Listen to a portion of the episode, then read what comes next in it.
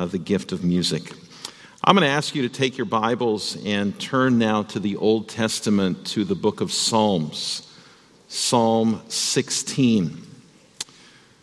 Psalm 16, written by David, the most prolific psalm writer. I chose this psalm because ultimately this psalm is about Jesus.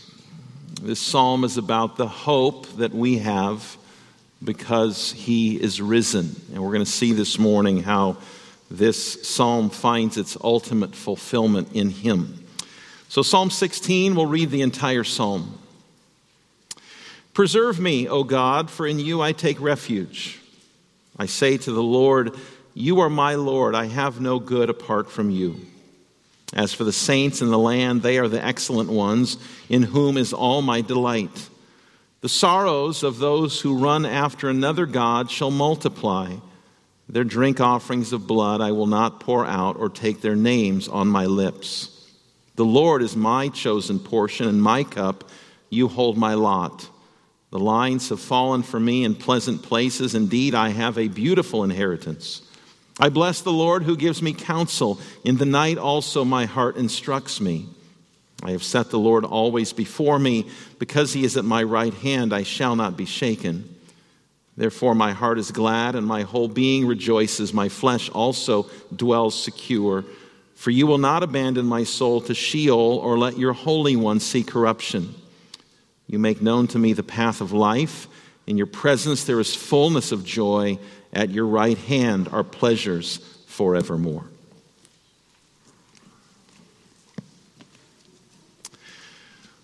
One of the things that is unique about Christianity is that when you look at every other world religion, their founder is dead and in the grave.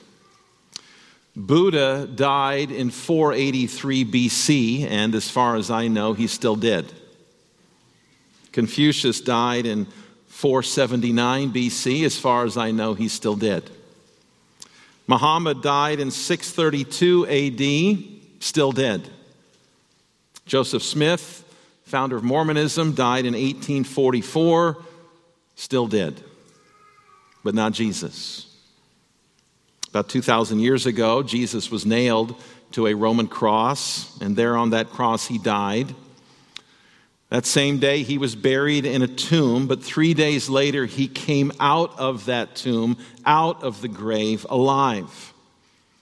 And so, rather than being a religion whose founder is dead, rather than having a dead hope, Christianity proclaims a living hope hope in this life and also hope in the life to come. And, and those are the two things that we're going to look at from Psalm 16 this morning. Because Jesus is risen, you have, if you're a believer in Christ, you have two things. Number one, you have hope in life. And number two, you have hope in death. And the question that I want to ask each of you this morning, and I want you to consider, is do you have this hope? What hope do you have in life? Do you have the hope that David lays out in Psalm 16? As you go through life, as you lay your head on your pillow at night, do you have this hope? First thing Psalm 16 teaches us on this Easter Sunday is that if we are Christians, if we are believers, we have hope in life. Psalm 16 again was written by David. We all know David. David was one of the most um, famous men in the entire Bible. If there was a, a Mount Rushmore of Bible characters, David would surely be on it. One of the things that, that I appreciate so much about the Psalms is that they're very honest. They don't sugarcoat things. The Psalms tell life like it is. And, and in this psalm, David is talking about the kinds of things that can leave people feeling hopeless. You hear people talk a lot about that today. They'll, they'll say, Well, I have no hope. David talks about the kinds of things that, that leave people feeling hopeless, and the first one is found in verse 4. You'll notice that David talks about the sorrows of those who run after another God. He's talking very simply about idols, false gods. Now, in, in David's world, in the, in the ancient world, the ancient Near East, people had what they called territorial gods. In, in other words, they had gods that were in charge of their own territory. And so there was the, the God of the mountains, the, the God of the crops, the God of the seas, the God of rain, the God of fertility, and, and so forth. And if you wanted to be blessed by those gods, you had to do something to make them happy. You had to do something that would make them pleased with you. And, and so people living in that time were, were very devoted to these gods. They, they gave themselves to these gods with the hope that they would be blessed and they would be fulfilled. Now, children, we know that those gods aren't real, right? They are described for us in Psalm 115, where the psalmist says, They have mouths but do not speak, they have eyes but do not see. They have ears but do not hear, noses but do not smell. They have hands but do not feel, feet but do not walk, and they do not make a sound in their throat. And so, in David's world, when, when people were worshiping the God of the mountains and the God of the seas and the God of the rivers and, and all these other gods, we know that those were not real gods. They were false gods. And we might say something today like, you know, how, how archaic, how, how ridiculous, how stupid almost to, to, to go through life thinking that you will find meaning and fulfillment and happiness through these false gods who don't even exist. How utterly foolish. But the reality is that we may not have gods of wood or stone in America today, but make no mistake about it, America is an idolatrous nation. There are many things other than the one true God to which people turn today in the hopes of finding happiness and meaning and fulfillment. You can view these false gods as the, as the sirens of ancient mythology. Have you heard of the sirens before? The, the sirens of ancient mythology were, were creatures from Greek mythology that were pictured as being half bird and half woman. And, and these sirens would be stationed on a rocky island, and as a, as a boat would pass by, they would sing out to the sailors with these beautiful voices to try to lure the sailors to their deaths on the rocks. And, and so the phrase siren song, you've, you've heard that maybe before, has come to refer to something that is very attractive. Very attractive, something that, that looks and sounds really, really good, something that's hard to resist, but, but something that ultimately will destroy you, like the sirens of mythology. The siren song of our culture is to follow the gods of this world, to find your meaning and your purpose and your hope and your happiness and your fulfillment in the things of this world. That's what the culture tells you to do. They, these, these siren songs sing to us, don't they? In advertising, on, on social media, and they tell us find meaning and purpose and happiness and joy in these things. But the thing that the world will not tell you is that these idols, these siren songs, will always let you down. Always. They will never satisfy. They will never give you meaning and purpose. They will only leave you feeling hopeless. They will lure you to the rocky shore where ultimately you will be crushed. Did you notice what David says about those who follow after other gods? The beginning of verse 4, he says, The sorrows of those who run after another God. How sad it is to live in a world where so many people are banking everything on the things of this world and, and finding hope and meaning and purpose in the things of this world. But at the end of the day, it leaves them with sorrow because these things always let you down. money and pleasure and possessions, if you make those things your God, if you make those things your, your reason for being, those things will always let you down. You'll never find true meaning in them. And, and David is right. David says, These will only leave you in sorrow. John D. Rockefeller was a, a, man who lived in the 19th and 20th centuries. I think he lived from 1839 to 1937, so he almost lived to be 100 years old. And John Rockefeller is, is widely considered to be one of the wealthiest people of all time. In today's dollar values, John Rockefeller had a net worth of $350 billion. One day, John Rockefeller was asked, Mr. Rockefeller, how much money is enough? You got a net worth of $350 billion. Mr. Rockefeller, how much money is enough? And Rockefeller's answer was just a little bit more. Just a little bit more.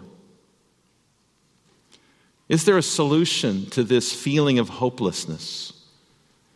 Is there a solution for us to proclaim to the world, to, to tell them, you won't find your happiness and your meaning and your hope in the things of this life? Is there something we can tell them? Is there something that we can find our hope in?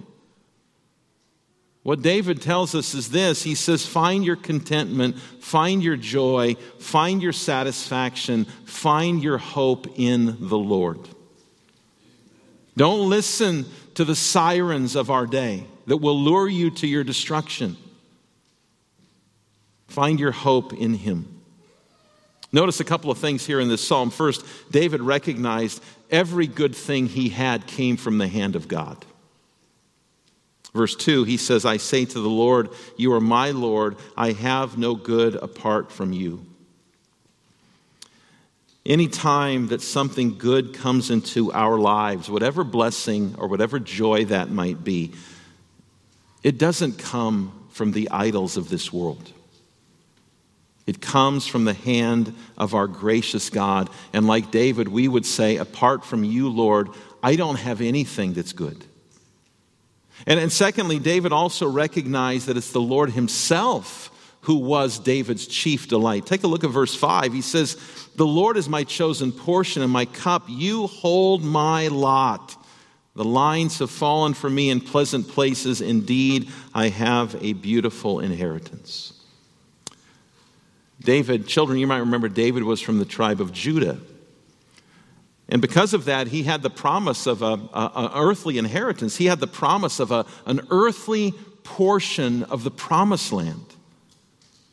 But, but David doesn't find his joy and his satisfaction and his hope in real estate. He doesn't say, I'm so joyful because this, this land awaits me. He says, Lord, you are my joy. You are my contentment. I find my ultimate satisfaction in you. Now, I look at a room of people this morning. Most all of you profess the name of Christ. And you know that to be true in your own life, don't you? You know that your chief delight is not in the siren songs of this world. You know that your chief delight is not in the toys and the trinkets and the things of this life. It's not your job. It's not your house. It's not your car. It's not your possessions. Ultimately, it's God Himself. We know that the things of this life can be taken away from us. We, we know that we can lose our health, we can lose our money, we can lose our home, we can lose our friends. And if we place our hope in these things and we lose these things, we will be crushed. But as Christians, we know that, that that's not our hope. Our hope is in the Lord. Our hope is that God can never be taken away from us. And the eternal inheritance that He has promised us can never be taken away from us either. And so, the first thing that can leave people feeling hopeless and without meaning is the things of this world because these things promise so much, but they deliver so little. And David says, Find your hope in the Lord. There's a second thing, though, that can leave people feeling hopeless Notice verse 7 that, that David talks about the night. See that phrase, the night. And he doesn't talk about what most of us are doing in the middle of the night, which is sleeping. He, he talks about being instructed in the night. The, the picture here is that, that David is in bed and he's awake. He can't sleep. He's in need of some instruction. I'm going to ask you to think about your own life at this point. Think about when you're laying in bed at night.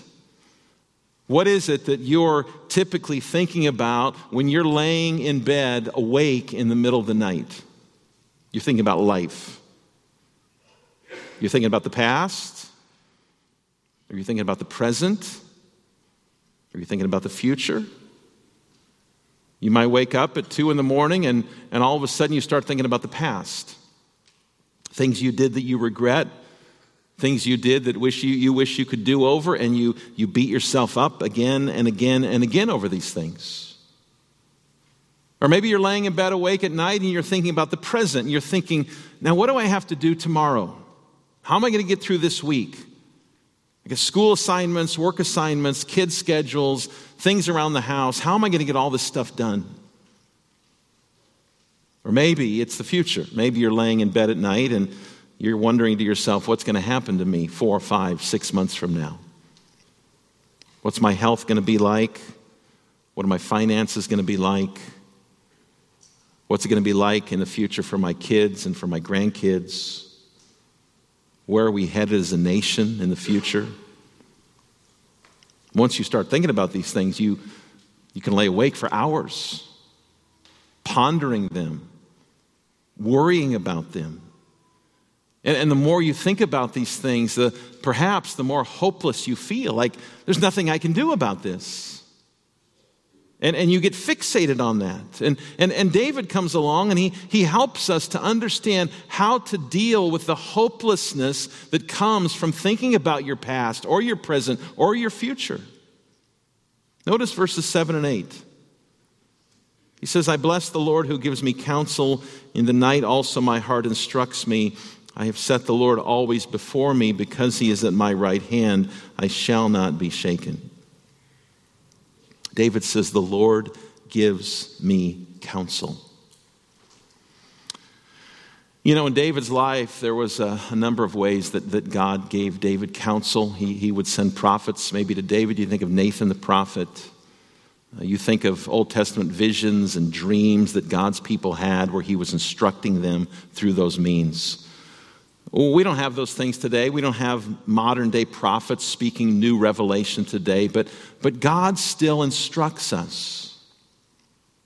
And so, as you might become hopeless about the past or the present or the future, like, like David, you can say, God, you instruct me through your word.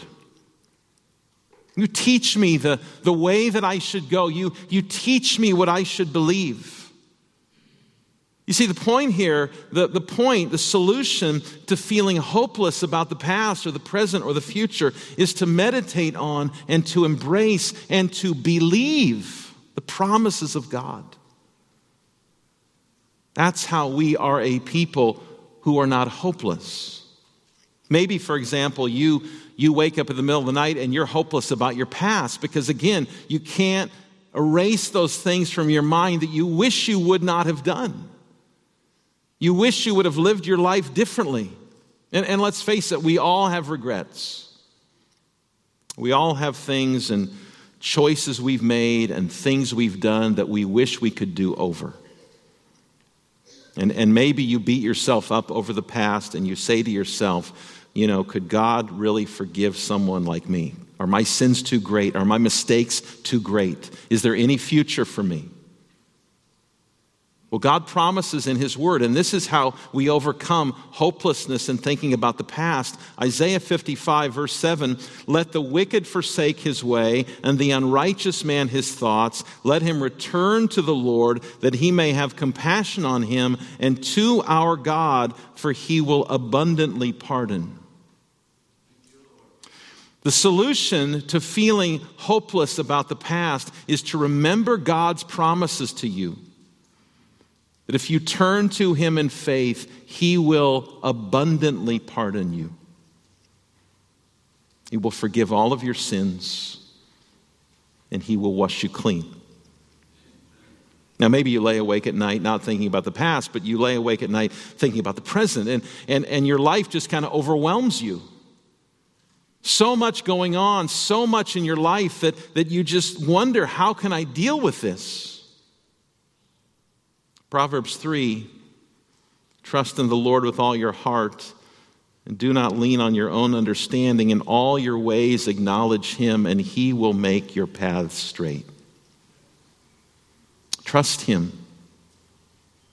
He will direct you, He will guide you, He will be with you. Or maybe it's the future that troubles you. I think that, that many of us would, would probably say that that's true. I, I do wonder about the future. Am I going to get some horrible disease? Um, will I get married one day? How am I going to support my family? What will be, life be like? I'm older, I don't really care about myself, but what about my kids and my grandkids? What's life going to be like for them 10, 15, 25 years from now? If fear of the future grips you, read Matthew 6, 25 through 34. Jesus reminds us there our Heavenly Father loves us, He knows our needs, and He will always care for us. And while we don't know what the future holds, we do know who holds the future and we can rest in that.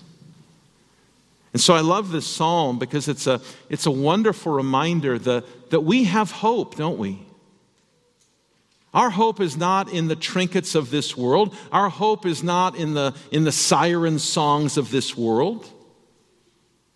Our hope is in God. And, and I don't need to worry about the past or the present or the future because I know who's in charge. I know who's in control, and He will never leave me or forsake me. But here's the thing we not only have hope in life, but we also have hope in death. Most studies show that the greatest fear that Americans have is speaking in public. And the second greatest fear that Americans have is heights. So you can imagine speaking in public from heights would be doubly scary. I think, though, that if everyone was honest, the greatest fear is death. What's going to happen to me when I die? Most everyone here has probably attended a funeral before. And most everyone here has probably been in a cemetery when the body of a loved one was lowered into a grave. And maybe you thought to yourself, you know, that's, that's going to be me one day. How can I not dread that day? How can I have hope for that day? Well, David gives you hope. God gives you hope. Look at verse 9. David says, Therefore, my heart is glad and my whole being rejoices. My flesh also dwells secure, for you will not abandon my soul to Sheol, which means the grave, or let your Holy One see corruption. There's life beyond this life. David knew that, and David knew that David would, that God would not abandon him, leave him in the grave. And what we have here is a beautiful truth that we confess together almost every Sunday night from the Apostles' Creed, and that is, I believe in the resurrection of the body. Christian, God's not going to leave you in the grave. He's not going to allow, just allow your body to rot away forever. One day, when, when Jesus returns, your body will be raised from the dead along with the bodies of all believers. And they will be reunited with your soul, and you will be given a glorious resurrection body like that of the Lord Jesus Christ. No more back pain, no more heart disease, no more cancer, no more chronic conditions, no more sin. Now, this is not a promise that is given indiscriminately to all people. I'm going to tell you this morning that if you do not believe in Jesus Christ as your Savior, this promise is not for you. You must believe in Him. You must believe in the Lord Jesus Christ. You must embrace Him as Lord and Savior. This is a promise only to those who are trusting in Christ because you see, ultimately, Psalm 16 finds its fulfillment in Jesus. Take your Bibles for just a moment and go to the New Testament to the book of Acts, Acts chapter 2.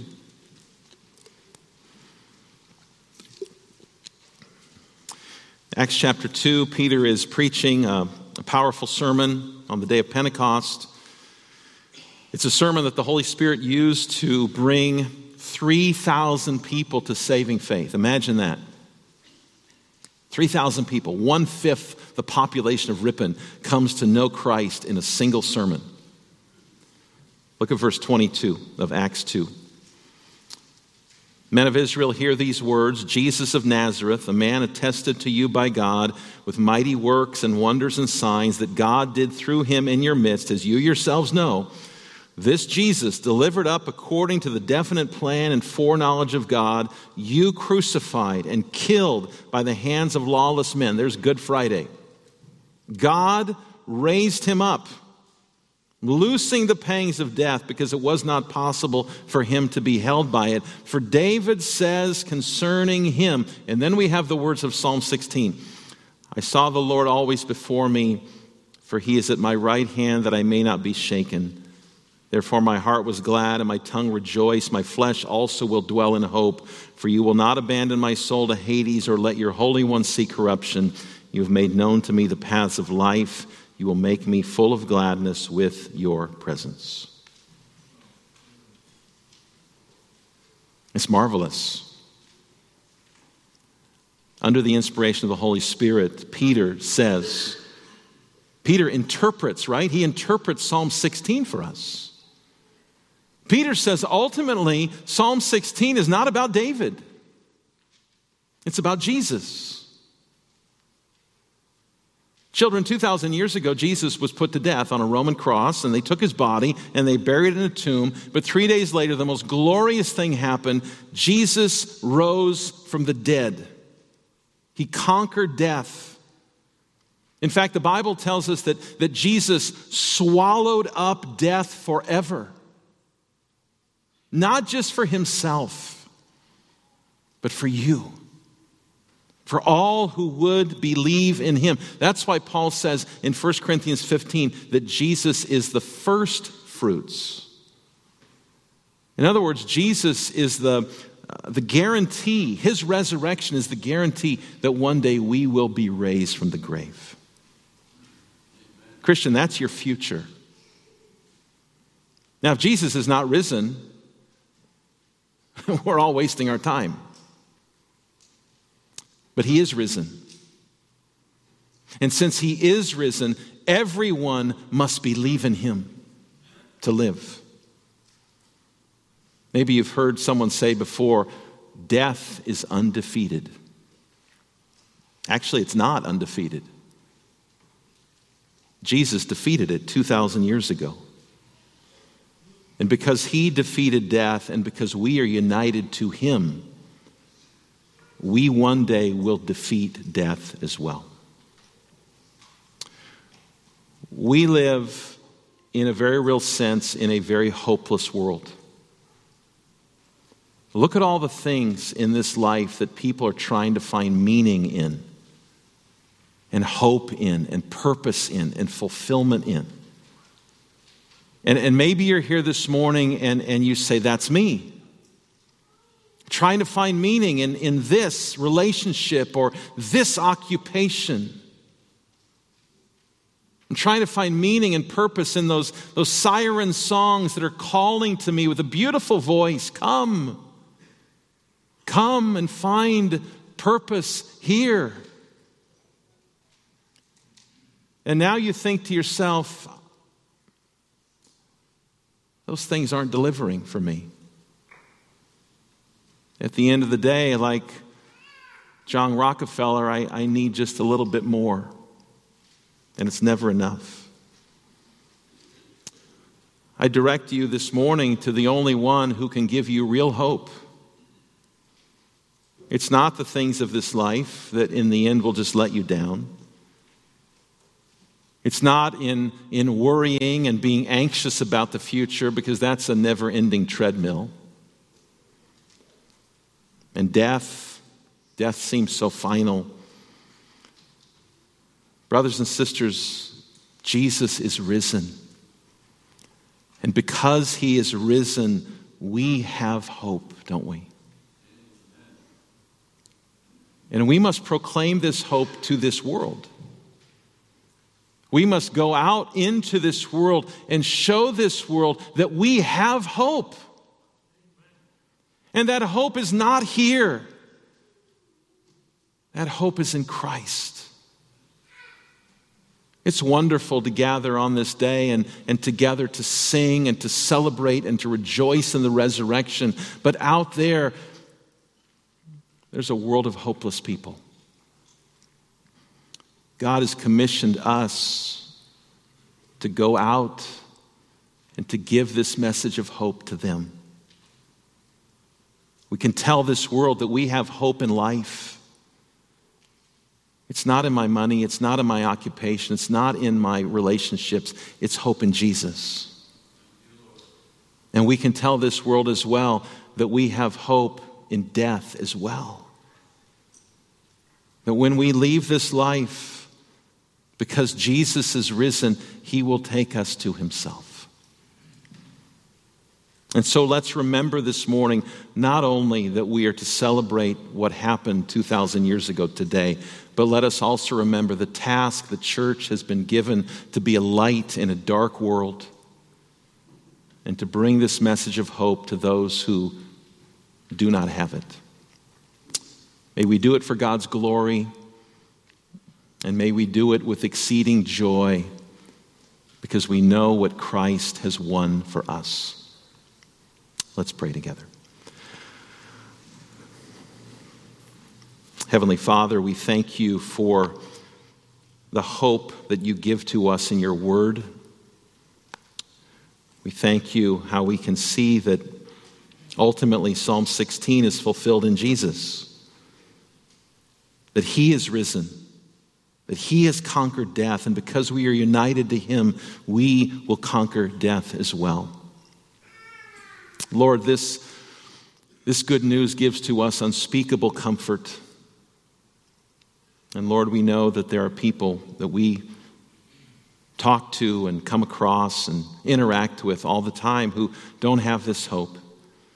Give us hearts for them, give us a burden for them, and give us opportunities to declare to them the hope that is ours that Jesus is risen. He is risen so that we may have life. We pray.